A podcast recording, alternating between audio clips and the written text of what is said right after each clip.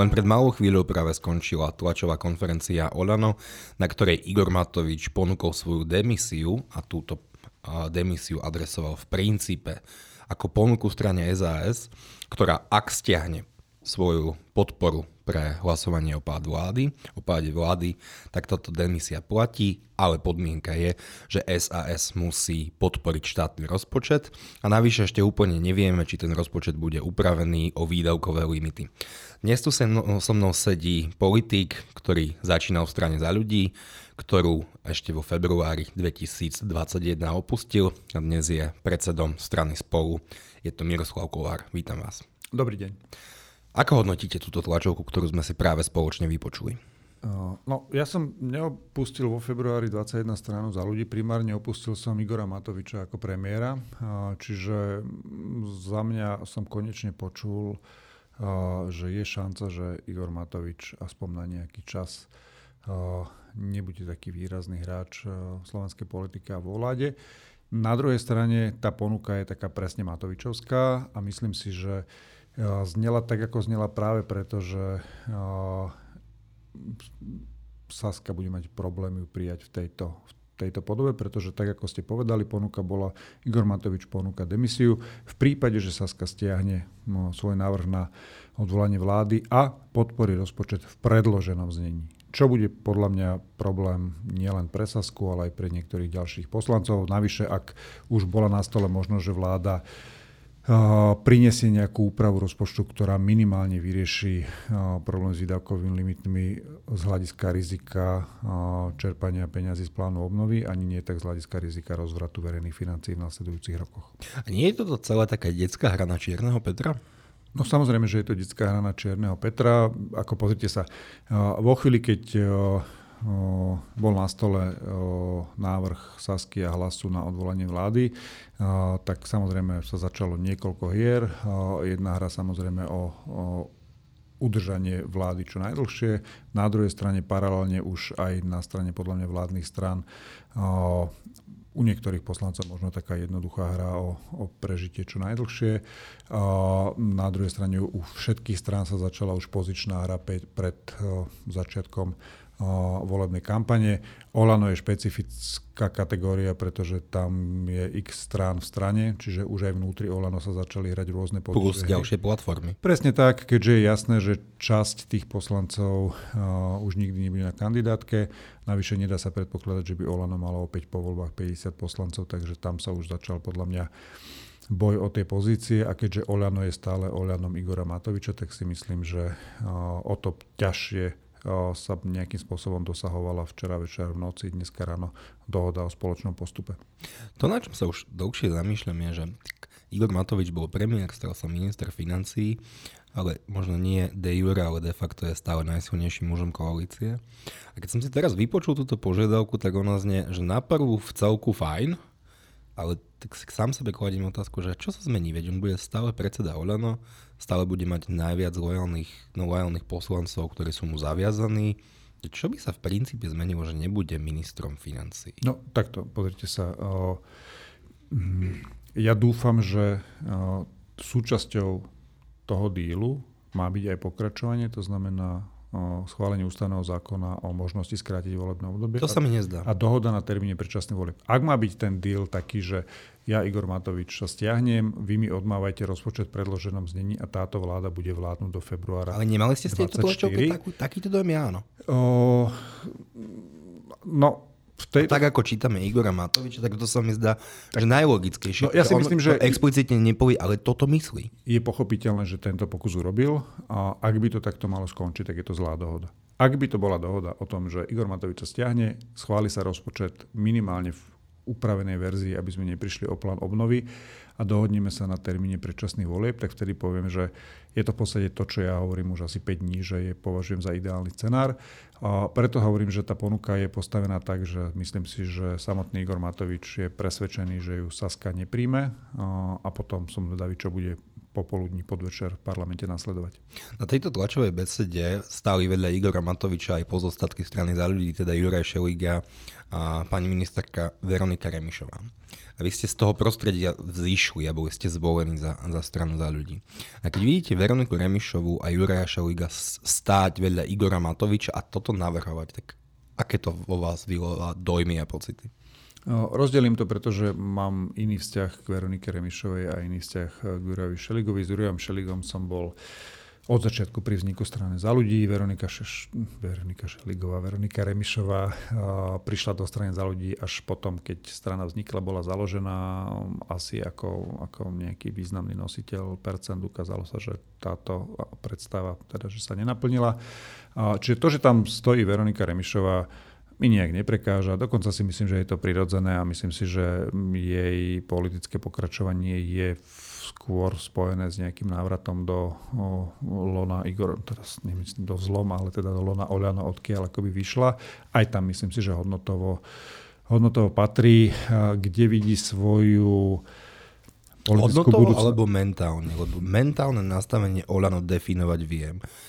Ideologické a iné zakotvenie Olano definovať by som vedel ťažšie. Ja si myslím, že aj mentálne, aj hodnotovo, pretože nech si o Igorovi Matovičovi myslíme čokoľvek, Igor Matovič nie je hlupák a z hľadiska volebnej stratégie je, vie prečítať, kde je ten priestor a myslím si, že keď sa skončí celý tento humbug okolo odvolávania vlády, tak sa vysporiada s celou občianskou demokratickou platformou a jednoducho do tých ďalších volieb pôjde s Olanom, ktorý bude cieliť na uh, konzervatívneho až veľmi konzervatívneho voliča, vzhľadom na to, čo mu tam zostane. A tam Veronika Remišová si myslím, že plne patrí. Skôr som celkom zvedavý, že kde vidí svoju politickú budúcnosť, ak, ak vidí budúcnosť politike Juraj Šeliga. Ja by som sa na jeho mieste nebol postavil na túto tlačovku. Tak to, to úplne očividne, keďže ste z vlády alebo z vládnej koalície odišli ako prvý. A Posledné dva a pol roka je len e, málo politikov, ktorým konštantne rozumiem. Že rozumiem, čo robia, rozumiem každému jeho kroku a viem si ho aj vnútorne odôvodniť. A keď počúvam ich výroky, tak dokonca tomu verím. A prvýkrát mám po dva a pol roku pri vás pocit, že ja tomu neverím, že nerozumiem vám, nečakal som to. A teraz narážam samozrejme na, na snem strany, strany mm. spolu.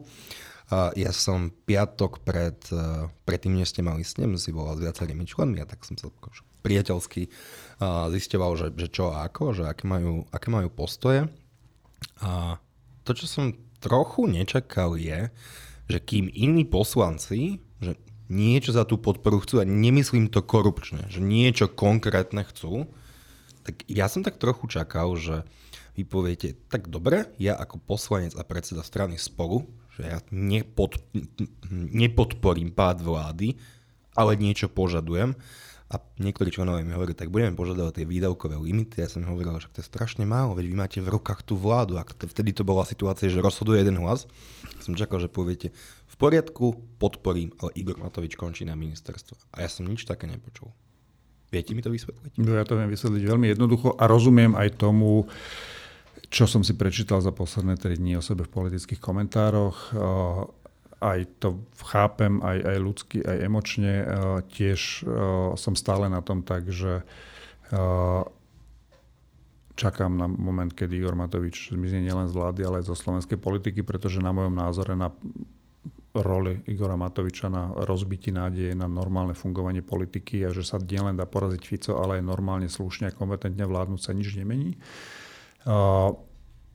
A preto ste prepásli ideálnu nie, príležitosť nie. na jeho no, no, ako to je presne o tom, že keby som sa nechal v tejto chvíli ovládať touto emóciou, tak presviečam našich členov, a nie som si úplne istý, či by sa mi to podarilo, aj keď jasné, to rozhodnutie bolo moje, hej, že to, to je bez debaty, že je v tejto chvíli múdre zahlasovať za pád vlády tak, ako bol navrhnutý v tej situácii, kedy naozaj nebolo jasné nič. A ja vám nepoviem nič nové, len to, čo, to, čo vlastne hovorím 3 e, dní, aj z hľadiska toho, že, že čo som si mal a nemal vypýtať. E, pre mňa v tejto chvíli ten kľúčový politický cieľ je, aby sme aspoň trochu, ak sa to dá, stiažili návrat Robertovi Ficovi k moci. A platí to, čo... Ja som, a možno sa milím, ale mne to vychádza tak, že ak by sme boli, odmávali pád vlády v útorok.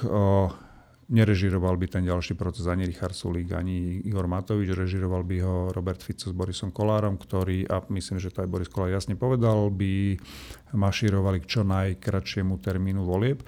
Poviem... Nie je to legitímne a správne, akože nepredlžovať túto agóniu a dať ľuďom možnosť rozdať karty na novo a nie čakať do septembra? Prečo ideme čakať do septembra? No zase, no, teraz poviem, áno, že je to v úvodzovka, že utilitárny môj, možno, že osobný dôvod a ten dôvod ale je naozaj, že ja si myslím, keď vyhodnocujem tú situáciu, že skrátka v septembri je väčšia šanca, že uh, nemusí rozdávať karty po následujúcich voľbách Robert Fico. Vysvetlím veľmi krátko. Jednoducho, ak budú voľby na prelome apríla, mája, čo vychádza ten najkračší možný termín, máme na to 4 mesiace, tam je uh, mesiac sviatkov. Uh, už som to niekde hovoril, v 98.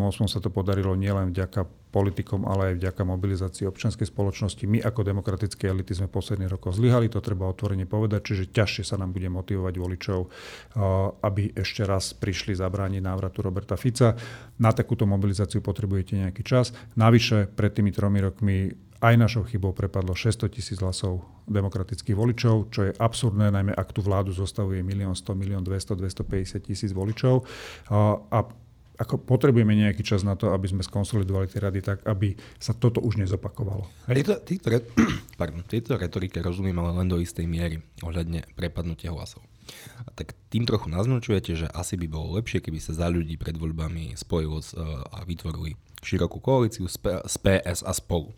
No ale vy ste teraz mali celú svoju z časti kandidatúru na predsedu strany spolu ste si postavili e, aj na tom, že sa nechcete spájať s etatistickou nejakou stranou, ľavicovou stranou PS tak ale to je naozaj že pre mňa kontradiktorné a nie je úplne zrozumiteľné, pričom ja som úplne rozumel tomu, čo ste hovorili takto pred rokom, alebo ešte viac ako pred rokom, keď ste sa stali predsedou, stran, predsedom strany spolu, že, uh, že s progresívnym Slovenskom na čele s Iranou Biháriovou a s jej retorikou sa nechce spájať. To bolo, to bolo úplne jasné. A teraz vravíte, že presný opak že sa treba spájať. Tak, tak to mi skúste no, nie, nie, ja nie, teraz, aby sme sa rozumeli. Uh, Kandidoval som na predsedu spolu v nejakej situácii aj v tej strane s nejakým poznaním a už som v nejakom rozhovore hovoril, nechcel som ani nebudem obťažovať slovenskú verejnosť nejakými vnútornými procesmi 1% strany a je pravda, že sa potom s nimi ukázalo, že nie všetci to, čo sme si hovorili pred tým snemom, že čo chceme urobiť, sme to aj mysleli rovnako a vážne preto nastali. To skúste vysvetliť? No tak preto nastali potom nejaké procesy vnutri spolu, že zrazu čas... Tak odišiel Juraj Hybš a ešte niekoľko Juraj Hybš neodišiel. Juraj, Juraj Hybš dodnes, Juraj yes, Hybš je ale... dodnes, dodnes členom strany. Odišlo nejakých 30 ľudí s pomerne veľkým humbugom. Ale to je v tejto chvíli jedno.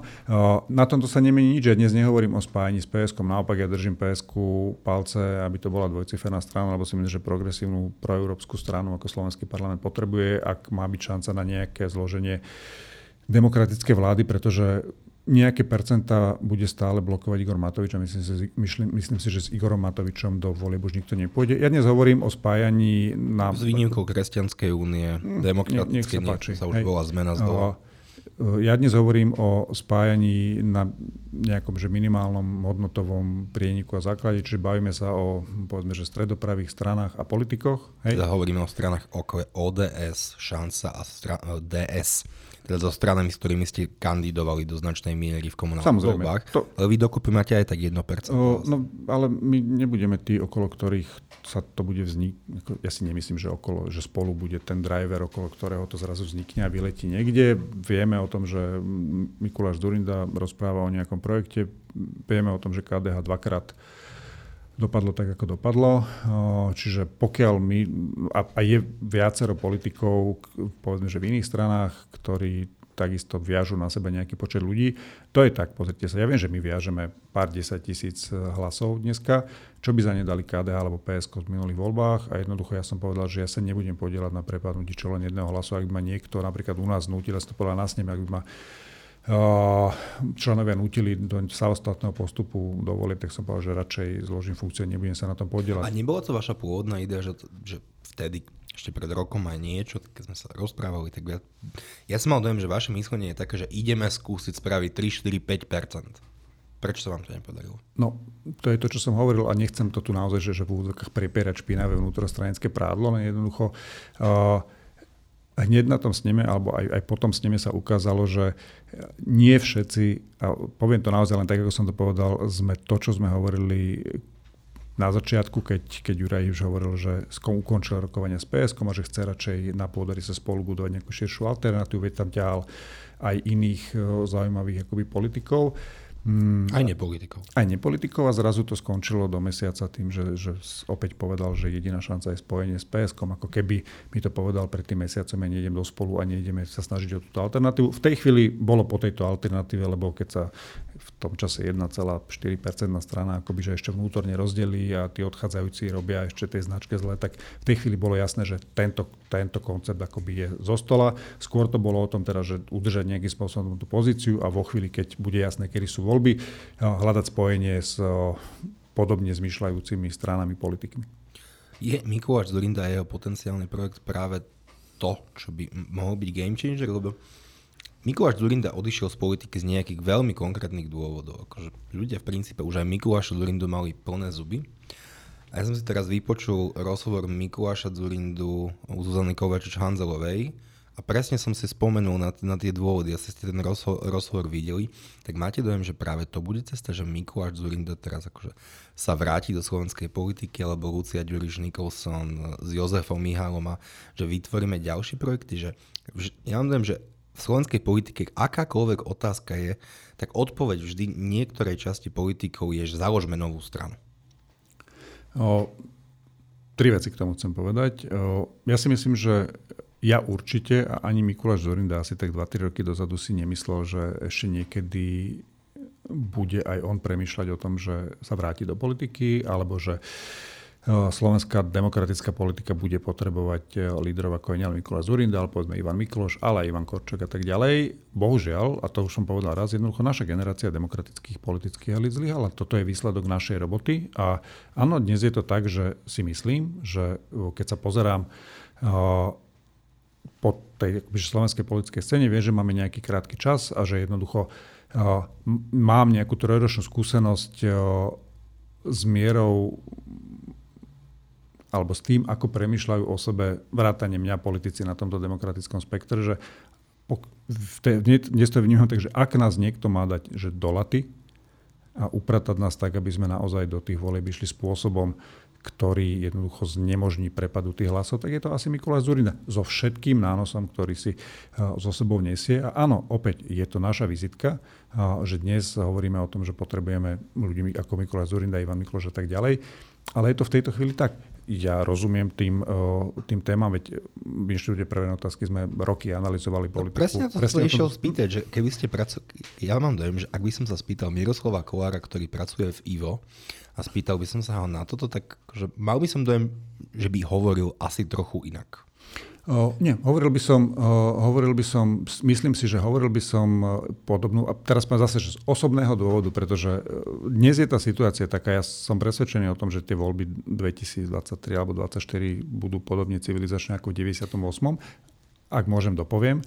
A, a poviem to úplne jednoducho. Ja som prvých 20 rokov prežil v neslobodnej krajine a nechcem prežiť aj posledných 20 rokov života v neslobodnej krajine a preto sa možno pozerám trošku akoby... A asi by som sa na to pozeral aj ako analytik, že áno, bohu, bohužiaľ, alebo, alebo vďaka Bohu, že aspoň sú tu takí ľudia, ktorí so všetkou minulosťou, ktorú majú, dnes by mohli zahrať nejakú hru, aby to nedopadlo návratom Roberta Fica. Akurát keby som bol analytik, tak by som kritizoval tie politické elity, ktoré sa ma netýkajú a takto musím kritizovať sám seba a, a vnímať to ako kritiku, ako naozaj do vlastných radov.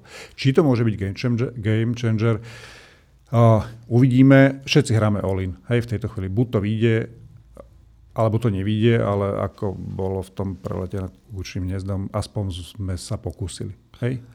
Ja mám čas pred každými voľbami dojem, že to je akási mantra, že politici úplne legitímne potrebujú že nejakú že veľkú a kľúčovú tému. Pred každými voľbami počúvam, že tieto sú kľúčové a keď tieto nevídu, tak je koniec. Nie je to trochu privolávanie kataklizmy? Nie, že by som si želal návrat Roberta Fica, ale Robert Fico momentálne nevedie v prieskumu, i keď vďaka tejto vládnej koalícii už nemá 8-9%, ale, ale takmer 20%. Tak nie je to len také trochu že kataklizmatické videnie sveta momentálne? O, nemyslím si. O, poviem to tak, že vidíme, čo sa deje, keď ešte Robert Fico ani nie je pri moci, ale v spolupráci aj s niektorými členmi vládnej koalície sa mu podarilo obsadiť niektoré pozície v bezpečnostných zložkách, takže sa mu darí efektívne brzdiť povedzme vyšetrovanie seba samého. Seba samého. A Robert Fico presne vie, o čo hrá, urobí všetko preto, aby sa vrátil k moci. Ja si myslím, že kľúčovým terčom volebným Roberta Fica nebude ani Igor Matovič, ani Sulík, ani nikto iný tam nemá čo brať. Ich terčom bude Peter Pellegrini a hlas. A myslím si, že ten pomer, ktorý dnes ukazujú prieskumy, sa môže reálne otočiť. A, navyše, ak sa to Robertovi Ficovi podarí, má tú skúsenosť, čo sa dialo, keď e, v úvodzokách pustil moc z rúk a som presvedčený, že sa bude správať tak, že do konca svojho života tú moc z rúk nepustí. O 5. by malo byť hlasovanie, ešte síce nevieme, lebo ešte do 5. ostáva asi 5-6 hodín, kade čo sa môže stať. A zatiaľ máte dojem, že dnes sa bude hlasovať o odvolaní vlády, alebo nie? O, ja by som bol veľmi rád, keby sme sa dnes rozchádzali s tým, že je jasno. Hej, to teda znamená... už nech to dopadne akokoľvek, ale nech to dopadne? Mm. Z hľadiska zvyšujúceho sa napätia stresu v spoločnosti, ja si myslím, že máme to rozseknúť. Keď už to rozsekneme tak, že dnes padne vláda a jo, tam ešte sú nejaké kroky s tým ústavným zákonom a tak ďalej, potom naozaj ja som povedal, OK, ak, ak padne vláda dnes, ja budem sa správať tak ako doteraz, to znamená zodpovedne, podporím zákon o skrátení volebného obdobia, potom aj podporím samotné skrátenie volebného obdobia, už nech je ten návrh e, akýkoľvek ale myslím si, že mali by sme rozhodnúť dnes.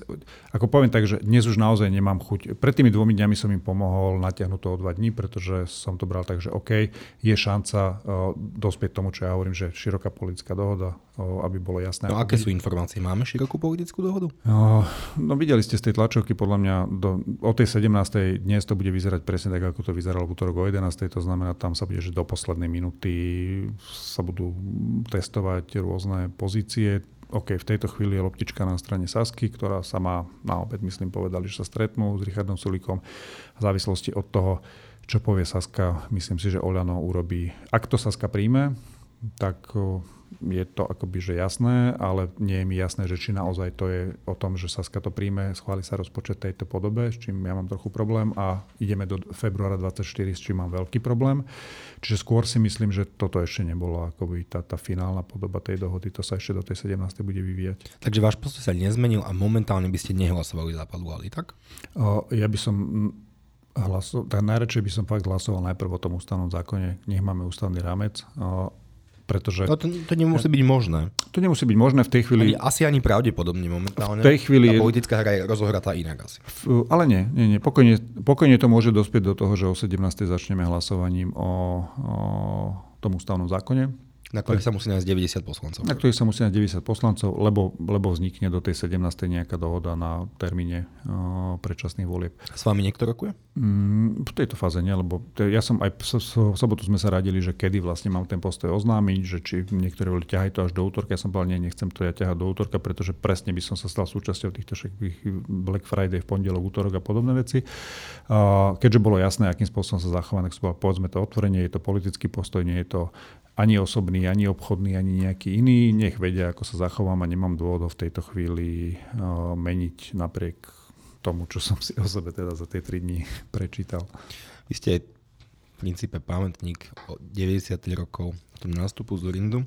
Momentálne vy to tak pekne nazývate Black Friday, je až, až fascinujúce pozorovať, že najskôr si Borgula uvedomí, že on nechce Mikulca, napriek tomu, že pred Martinom Borgulom várovali mnohí, aj koaliční partneri, že toto je Richard Sulik to nazval, že epic fail. Potom sa Jan Krošlák, len na pripomenutie, najskôr SAS, potom Olano, potom nezaradený, potom Smerodina a možno v budúcnosti hlas. A na začiatku mám pocit, že sa uchádzal aj o pozíciu na za ľudí, za ľudí. Áno, to je nádherný príbeh, taký konzistentný. Tak on sa zobudí a tiež si uvedomí, že v princípe on by chcel páť rovnako vlády a potom sa dozvieme, alebo sa nám pripomenie istý poslanec Linhard, že on má potravinový semafor, a keď neprejde potravinový semafor, ktorý je asi teraz irrelevantný úplne, tak on tiež bude hlasovať za, za pád vlády. O čom to svedčí? No, presne o tom, o čom ste by teraz povedali jednoducho takto. V prípade pána Borgulu však jemu ani nos medzi očami neveríme, to znamená, ja som presvedčený, že ho netrápi kvalita výkonu funkcie ministra Mikulca, rieši si svoj vlastný problém so spravodlivosťou. Pán Lindhar napokon asi aj trochu, že o, tiež. O, Jano Krošlák Niekto si včera robil srandu, že teda matchball bude mať krošlák, už sa ukazuje, že ani nie on. Jedno platí to, čo som povedal už tú sobotu, že aj keď chápem, že tam bol ten tlak, že ja som 76. hlas a preto aj... Pôvodne to tak skutočne bolo? Ja som bol presvedčený už vtedy, že nech sa rozhodnem akokoľvek, môj hlas nebude ten rozhodujúci. Jednoducho, ak by vláda padla, padla by aj bez môjho hlasu a ak by ju podržali, tak aj bez môjho hlasu. Okázalo toto hlasovanie, hej, že keby Tarabovci neboli zahlasovali za to oddialenie, tak vláda padne bez ohľadu na to, či by som ja zahlasoval a keby som ja nebol hlasoval za oddelenie, aj tak im to prejde. Hej, čiže naozaj to nestojí. A tým, no, na mojom hlase tým ale neznižujem akoby váhu toho môjho rozhodnutia. Ja som povedal, že robil by som rovnako, keby som bol prvý 150 alebo 76 hlas. No ale aj toto, čo sa deje posledné dva dní, poviem to úplne otvorene, že čisto osobne a ľudsky som rád, že nie som v tom púle poslancov, ktorí budú alebo by hlasovali teraz za pad vlády lebo nechcem byť súčasťou tejto partie, ktorá to robí takýmto spôsobom. Akým spôsobom? Že si z večera do rána spomenú, že vlastne si myslia niečo úplne iné. Kedy sa má hlasovať o štátnom rozpočte? Alebo to ešte nevieme? Ten pôvodný plán bol, že v útorok sa malo hlasovať vlastne o tej 11. Prvé hlasovanie malo byť o návrhu na, pád vlády a následne malo byť hlasovanie o rozpočte. Neviem, ako to dopadne dnes. Tie, informácie sprostredkované som mal, že vlastne to hlasovanie o rozpočte malo byť posunuté až na piatok práve preto, že tam mali prísť nejaké návrh na zmeny. Ale... Prišiel? Zatiaľ nie, no ale tak to vychádzalo z toho, že ak by útorok sa nejakým spôsobom rozhodlo, tak do piatku ako by bol ešte čas. Takže opakujem, ten, tých scenárov je do tej 17. ešte, ešte veľa. Za mňa by bol naozaj ideálny dohoda na predčasných voľbách v jesennom termíne, odmávajme ústavný zákon, odmávajme rozpočet s úpravou výdavkových limitov, stretníme sa v januári, keď nadobudne ústavný zákon účinnosť a podľa neho odmávajme skrátenie volebného obdobia bodka. Ja si predstavujem civilizovanú krajinu a civilizovanú parlamentnú demokraciu v princípe tak, že sa spojí hlasovanie o dôvere vlády s rozpočtom. Akože Iveta Radičová spravila podľa a redakcie síce chybné spojenie hlasovania ohľadne Eurovalu pred 12 rokmi, ale bol to minimálne že civilizovaný krok. Kedy sa my dočkáme toho, že vláda zákon roka podmiení svoju existenciu? Lebo potom to vyzerá, že že to je v princípe jedno, že ide o to, kto si uchová ministerskú stoličku. Len ešte perúčku dodám, že bývalá britská premiérka bola vo funkcii menej ako 30 dní a, a odstúpila, pretože jej ne, neprešli dôležité zákony, začali, začali padať trhy a odstúpila. Tu sa odstupuje, že v princípe takmer nikdy. No, ale my sa bavíme o, o nechcem povedať, že civilizované, že my sme necivilizovaná krajina, ale bavíme sa o štandardne fungujúcej európskej parlamentnej demokracii. My dnes, alebo ja sedím a nemyslím to teraz, že nie sa vyvyšovať voči kolegom, ja som súčasťou toho, toho cirkusu parlamentného, ja dnes sedím v najhoršom parlamente od roku 89. A, a tak, to pamätáme časy Jana Lupta. Áno, ale tak, no ale dnes je Janov Lupták, ako v tom čase, ja som bol v tom čase agentúrny novinár, keď bol Jan Lupták sú významnou súčasťou vládnej koalície, ale vtedy bol Jan Lupták jeden v úvodzovkách, dnes je Janov Luptákov v parlamente kopu. Hej? Čiže e, hovoríte správne, očakávať to dnes, keď zase povedali ste, že ten hlavný rozdávač kariet Igor Matovič, no a ten naozaj nepostupuje štandardne a bude sa držať do poslednej chvíle. Áno, počúval som aj včera, sa počúval nejaké analýzy politologov a tak ďalej a počúvam, ako táto vláda stratila legitimitu, pretože pozrite sa, koľko ľudí nedôveruje a podobne táto vláda stratila legitimitu, ale nie preto, že jej nedôveruje veľa ľudí. Lebo sa môže stať, že vlády robia aj nepopulárne potrebné opatrenia, ktorým v nejakom čase nedôverí 90 ľudí, kým pochopia, že tie efekty sa prejavia neskôr. Čiže, a prekvapilo ma, že aj, aj profesorka, povedzme, politológie, Uh, povie, že vláda stratila legitimitu, lebo jej nedôverí 90% ľudí. Táto vláda stratila legitimitu, pretože stratila väčšinu v parlamente. To je ten štandardný akoby parlamentný parameter. A áno, v takomto prípade, aj keby neprišiel návrh na odvolanie premiéra, by bolo štandardné, keby podmienil vlastne prijatie rozpočtu aj dôveru vláde, lebo by bolo jasné, či má v parlamente oporu na to, aby dovládol ten rok do parlamentných volieb. Ale v súčasnom slovenskom parlamente fakt, že toto by som nečakal. Ešte sa na chvíľu vrátim k tomu možnému termínu predčasných volieb v septembri. No, nepravníci by povedali, že chcete termín konania volieb v septembri, lebo vtedy je vyplatený posledný štátny príspevok k politickým stranám a hnutiam. Ja si nemyslím, že to funguje takto a teraz nechcem zahádať, priznám sa, že ani sme to nejako detálne neriešili, ale myslím, že ten príspevok sa tak či tak vypláca za pomernú časť toho roka, v ktorom ešte, ešte to parlament, toho funkčného no, obdobie. I v tom prípade by strana spolu dostala viac, čím by mala viac prostriedkov na kampaň? Ja som ten posledný, ktorý sa pozera na termín volie podľa toho, či ja osobne ako poslanec alebo strana dostaneme o 5 alebo 10 tisíc viac, zase my za toľko peňazí nedostávame, aby to bolo pre nás akoby nejaký že zásadný tak parameter. Tak je to viac ako milión eur, nie? Dokopy. Nie, nie, nie. Ako my, do, my dostávame ročný príspevok. Za 4 roky som No za 4 roky, ale že ročne dostala strana spolu myslím 274 tisíc, čiže ak to bude o 2 mesiace skôr alebo neskôr, tak to je bavíme o 10 tisícoch. Toto naozaj, že nenásobí nedelia. Úprimne, ja neviem takto premyšľať, akoby, že v peniazoch o, premyšľať o termíne volieb. Ako tu sa hrá naozaj oveľa Takže to nezohralo žiadnu úlohu v tomto prípade fakt nie. Akože tu sa hrá naozaj... Prečo potom nie október? To by ste mali ešte viac času. November. O, ak má, povedal som to v nejakom rozhovore, že ja by som bol rád, keby už budúci štátny rozpočet nepredkladal Igor Matovič, ale tiež... Čo, čo sa môže stať? Čo sa môže stať, e, ale potom to bude zodpovednosť Sasky a už potom úplne prestanem rozumieť tomu ich politickému premyšľaniu, že najprv podá návrh na odvolanie vlády, potom povie, že nechce predčasné voľby a nakoniec odmáva, že vláda vládni e, s Matovičom iba v pozadí. Ale nechcem, aby to bol Ladislav Kamenický. A ten september je preto, že uh, ak tie voľby budú v septembri, uh, tak je do konca roku nejaký čas, ak, ak to neskončí naozaj patom, jednoducho, že uh, zostaviť vládu, prestúpiť pred parlament, prestúpiť v decembri s rozpočtom a relatívne normálne fungovať. Aj v kontexte toho, že marec, apríl bude vrcholiť prezidentská kampaň a, a tie voľby vo februári by ak by sa napríklad Zuzana Čaputová rozhodla eh, kandidovať opäť, eh, by jej veľmi akoby nepomohli, eh, keby vo finále kampane ona musela riešiť nejaké patové situácie vo vzťahu k, k tým, koho poverí vládu, koho, koho zostane vlády, koho nie. Čiže ja si myslím, že, že ten povedzme septembrový termín je naozaj taký, že logicky, ideálny, a pre, akoby vhodný pre všetkých. Ešte na marko štátneho rozpočtu, ktorý ste ochotní, ochotní podporiť, ak tam budú výdavkové limity. A neprekáža vám, že Slovensko bude mať na jedne z najhoršie udržateľných verejných financií i kvôli deficitu, ktorý chceme budúci rok generovať?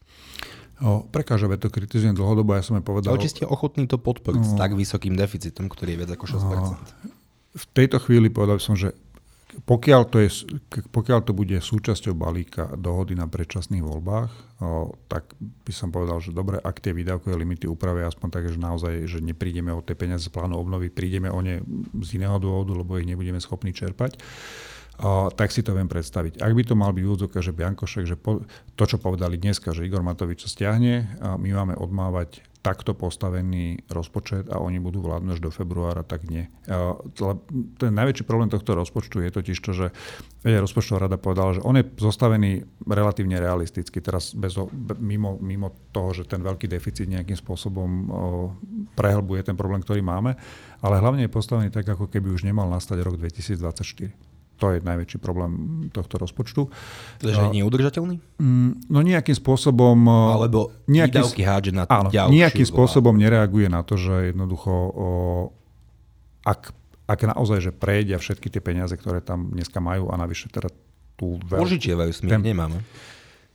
Dobre, požičali si ešte, vlastne v tejto chvíli majú ten buffer z tých požičaných peňazí, ktoré si požičali ešte za dobrých podmienok a tak ďalej, ale všetky ďalšie vlády budú mať akoby veľmi ťažkú pozíciu, pokiaľ budú, to je jedno, či budú musieť konsolidovať verejné financie, lebo máme nejaké budú, záväzky. Za Presne tak. A, a druhý rozmer je, že aj tak to budú musieť robiť, lebo jednoducho nebudú mať tie peniaze.